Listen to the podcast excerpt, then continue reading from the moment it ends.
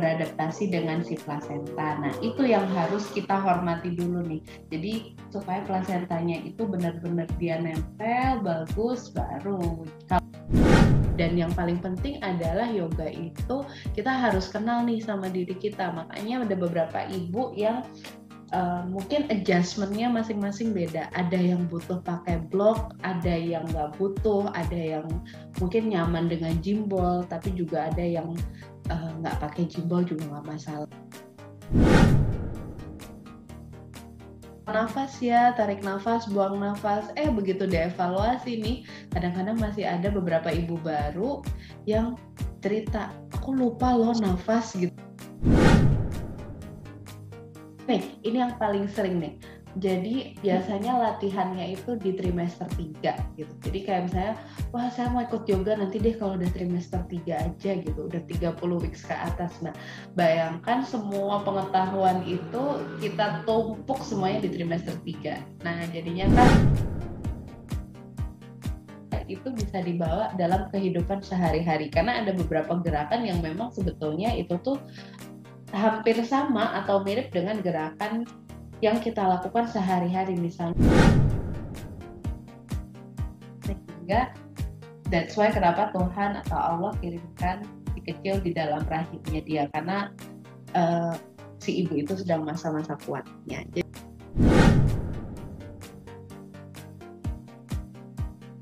Assalamualaikum warahmatullahi wabarakatuh. Selamat malam ibu-ibu semuanya. Kembali lagi ditemani Ibu bersama dengan saya, Erviana Intarasari.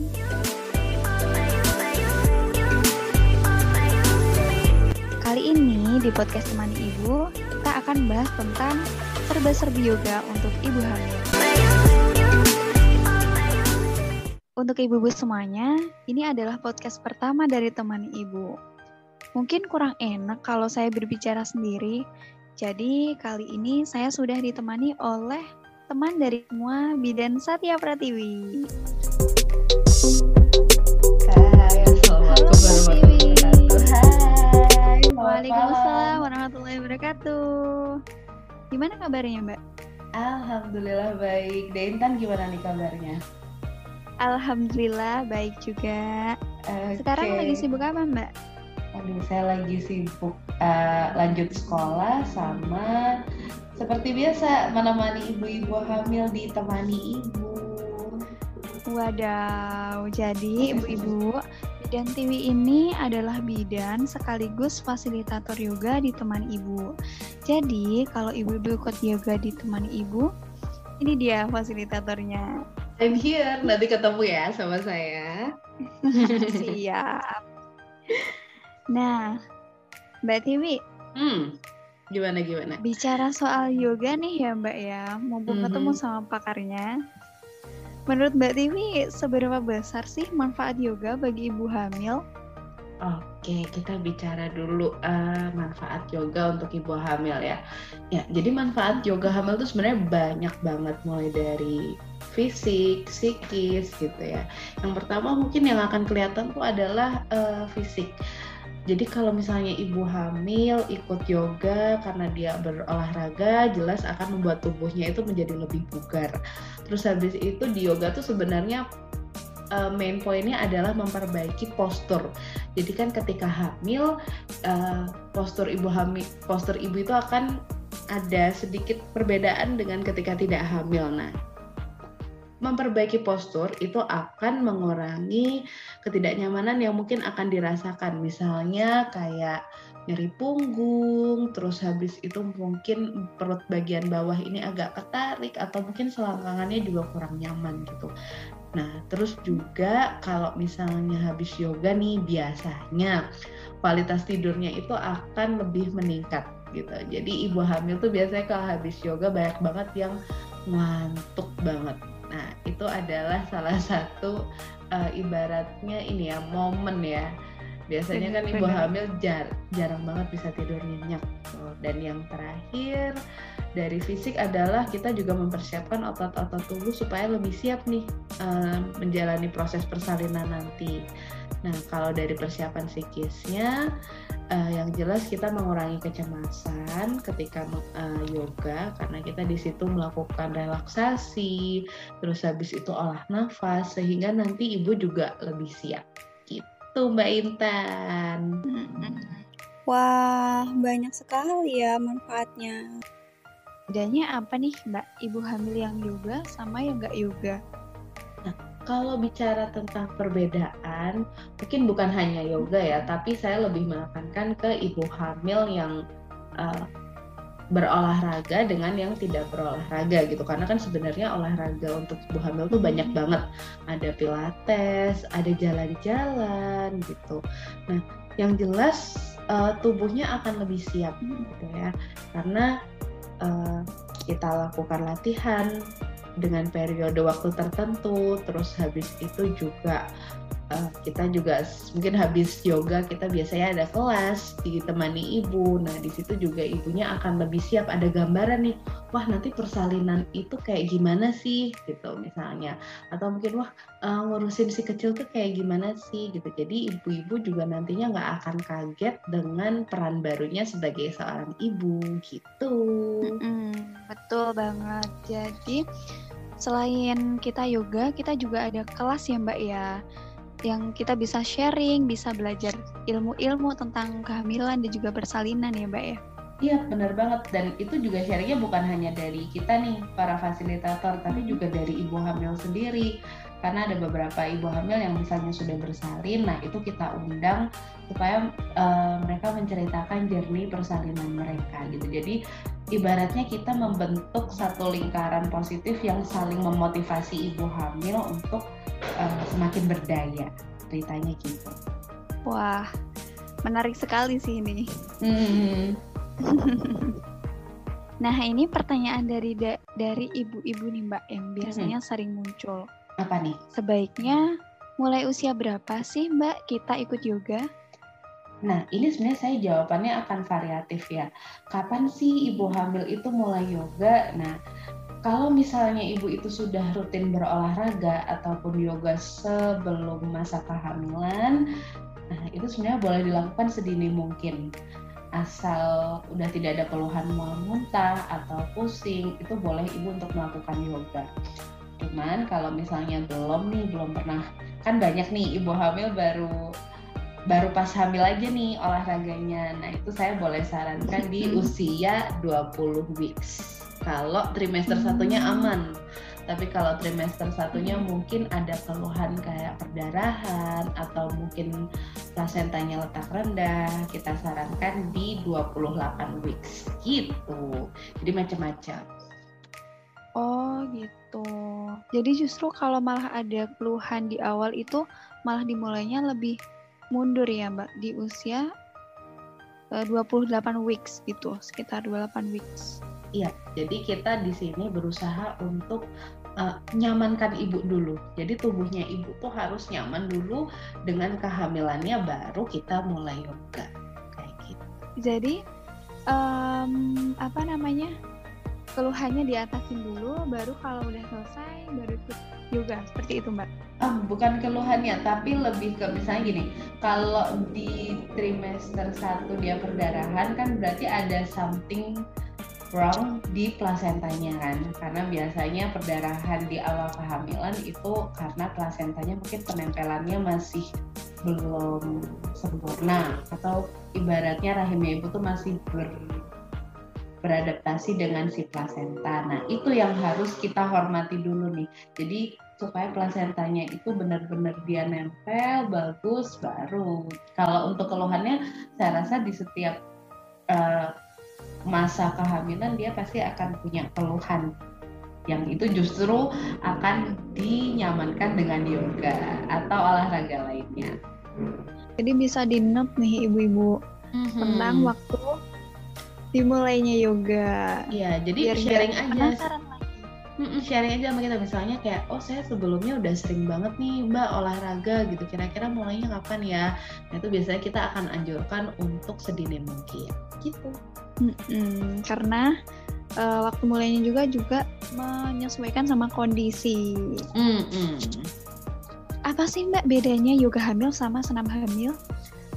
Well, kalau misalnya yoga hamil, mungkin kita akan lebih spesifik ya gerakannya tidak monoton hanya itu-itu saja, tapi juga kita hmm. sesuaikan dengan keluhan, misalnya kayak nyeri punggung, low back pain, atau mungkin uh, rasanya kayak ibu hamil ibu hamil yang mengalami CTS atau carpal tunnel syndrome atau mungkin carpal tunnel syndrome itu apa mbak? itu, yang itu loh yang tangannya uh, agak-agak kebas biasanya. Nah, kebas, kebas, uh, kebas atau mungkin kurang nyaman. Jadi kalau untuk genggam tuh kayak susah gitu atau mungkin kayak keluhan-keluhan kayak mungkin kakinya jadi lebih gampang capek atau sering apa ya kayak keju itu apa ya uh, pegel um, kali ya pegel kali kesemutan, ya kesemutan pegel pegel lebih ke pegel nah itu oh. trennya akan beda-beda gitu jadi gerakannya juga uh, nggak bisa semua dipukul rata gitu. Dan yang paling penting adalah yoga itu kita harus kenal nih sama diri kita. Makanya ada beberapa ibu yang uh, mungkin adjustmentnya masing-masing beda. Ada yang butuh pakai blok, ada yang nggak butuh, ada yang mungkin nyaman dengan jimbol, tapi juga ada yang uh, nggak pakai jimbol juga nggak masalah gitu. Jadi uh, enaknya yoga adalah kita jadi benar-benar kenal sama kebutuhan diri kita sendiri. Terus juga mungkin bedanya yang lainnya adalah um, kalau di yoga itu biasanya kita lebih fokus juga pada olah nafas. Karena ini yang penting banget ketika proses persalinan kadang-kadang uh, ibu itu lupa. Wah panik kan tiba-tiba jadi kayak lupa nih nafas. Jangankan pas persalinan pas yoga pun kadang-kadang saya suka uh, apa namanya udah kita ingetin ya tan. Uh, ibu jangan lupa nafas ya, tarik nafas, buang nafas. Eh begitu dievaluasi nih, kadang-kadang masih ada beberapa ibu baru yang cerita, aku lupa loh nafas gitu karena fokus sama gerakan. Nah, di sini kita akan belajar pelan-pelan supaya ibu itu jadi lebih sadar uh, bahwa sebenarnya nafas itu tetap dia butuhkan setiap saat gitu. Nah, pada uh, uh, apa tuh? di beberapa ibu hamil hmm. itu ada juga yang cerita kayak ketika persalinan itu pun meskipun kita latihan aja itu bisa dia kayak lupa gitu ya mbak. Mm-hmm, lupa tentang caranya mengejan caranya bernafas itu padahal udah latihan. Gimana kalau nggak latihan? Iya benar banget. Dan ini nih ini yang paling sering nih jadi biasanya latihannya itu di trimester 3 gitu. Jadi kayak misalnya, wah saya mau ikut yoga nanti deh kalau udah trimester 3 aja gitu, udah 30 weeks ke atas. Nah, bayangkan semua pengetahuan itu kita tumpuk semuanya di trimester 3. Nah, jadinya kan uh, ya kayak kita kalau ujian aja kan kan pusing ya kalau ditumpuk di belakang. Nah, itu sama kayak ketika kita persalinan. Iya benar benar benar. Karena di persalinan itu kayak nggak sesuai sama apa yang kita bayangin di depan mungkin ya mbak ya. Kadang udah dipertimbangkan kayak gini-gini, tapi pas di persalinan itu rasanya itu saya belum pernah sih. tapi kalau melihat orang persalinan itu kayak benar-benar dia itu bertaruh nyawa kayak jadi lebih ke mungkin kalau saya bilang persalinan itu semacam ujian kali ya Tania ya tadi. Mm -hmm. Nah, semakin kita berlatih nih tanda kutipnya berlatih kehamilan ini adalah masanya kita berlatih uh, berlatih nafas, berlatih otot tubuh supaya lebih siap, berlatih mental menjadi seorang ibu. Nah, itu kalau misalnya tidak dilatih secara terus-menerus atau tidak dilatih secara dini, nah itu jatuhnya akan menjadi uh, mungkin bukan kurang baik sih ya, tapi lebih jatuhnya uh, banyak hal yang jadinya keskip gitu.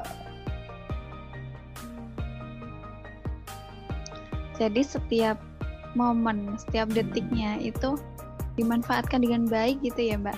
Yes, benar banget. Oke. Dalam satu periode kehamilan tuh sebaiknya kita melakukan juga berapa kali, Mbak?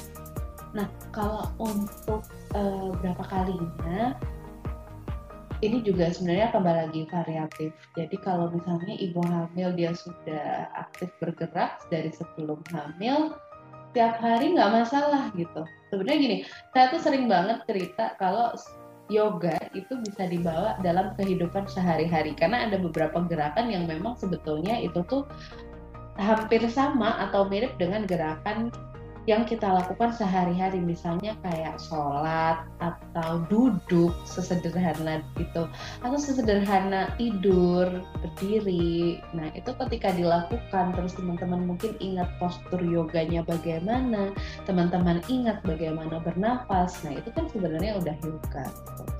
Kalau untuk uh, ikut dalam satu siklus yoga mungkin kurang lebih satu jam. Nah itu saya lebih sarankan untuk pemula biasanya sehari, eh sorry sekali kok sehari sih, sekali seminggu.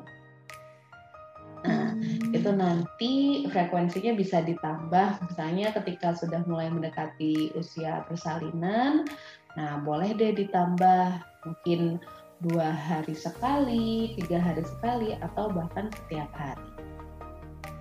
Wah, yang jelas semakin sering semakin baik ya Mbak.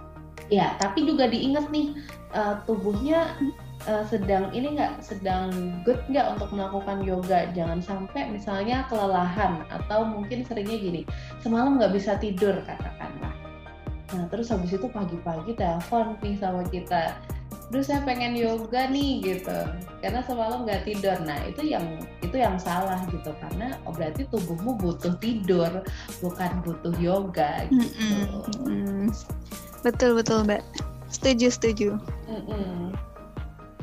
Kalau menurut Mbak Tiwi sendiri nih ya, mm-hmm. gimana ibu-ibu hamil itu bisa menjaga kesehatan ibu dan kehamilannya, terutama di masa yang krisis kayak gini ya Mbak ya, seperti oh. sekarang ini.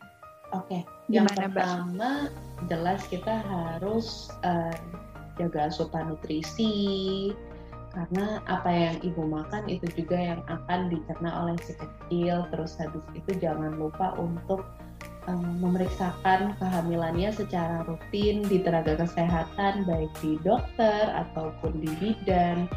Uh, terus juga tetap patuhi prokes ya. Jadi memang sekarang ini pandeminya udah mulai turun, tapi masih ada si Mas Om yang mengintai. Jadi saya harapkan iya.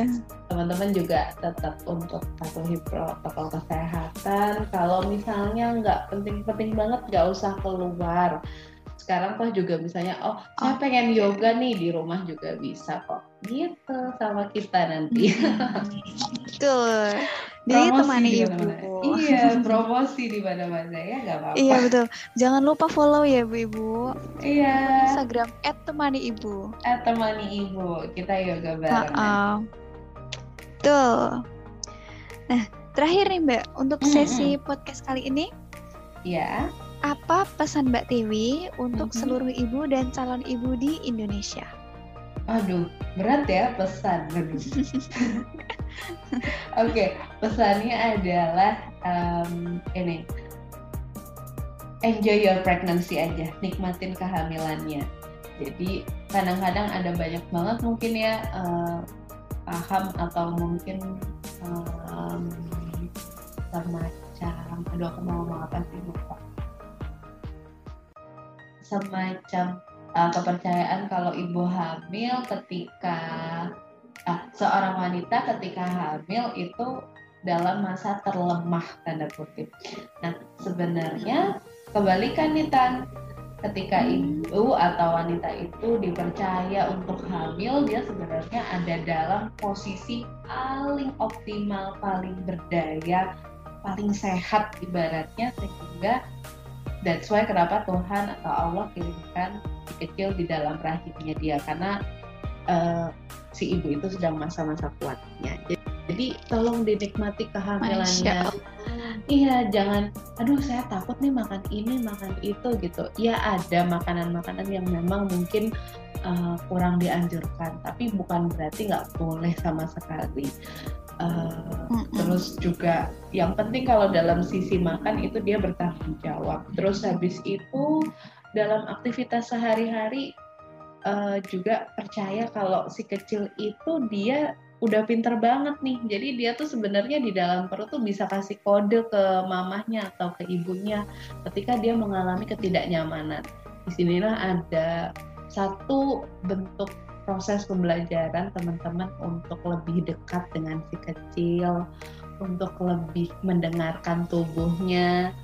Jadi supaya nanti ketika persalinan itu percaya deh si kecil tuh punya uh, cara terbaik untuk bantu ibunya untuk mengurangi ketidaknyamanan selama hamil bahkan untuk nanti ketika dia mau ketemu sama orang tuanya itu dia pasti akan bantu uh, mamahnya.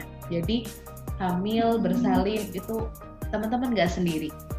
Gitu. Hmm. enjoy pokoknya enjoying uh, your pregnancy deh. Karena biasanya tuh kadang-kadang suka kangen nih uh, sama masa-masa kehamilan gitu kan kalau hamil apa-apa diturutin yeah. sama pak suami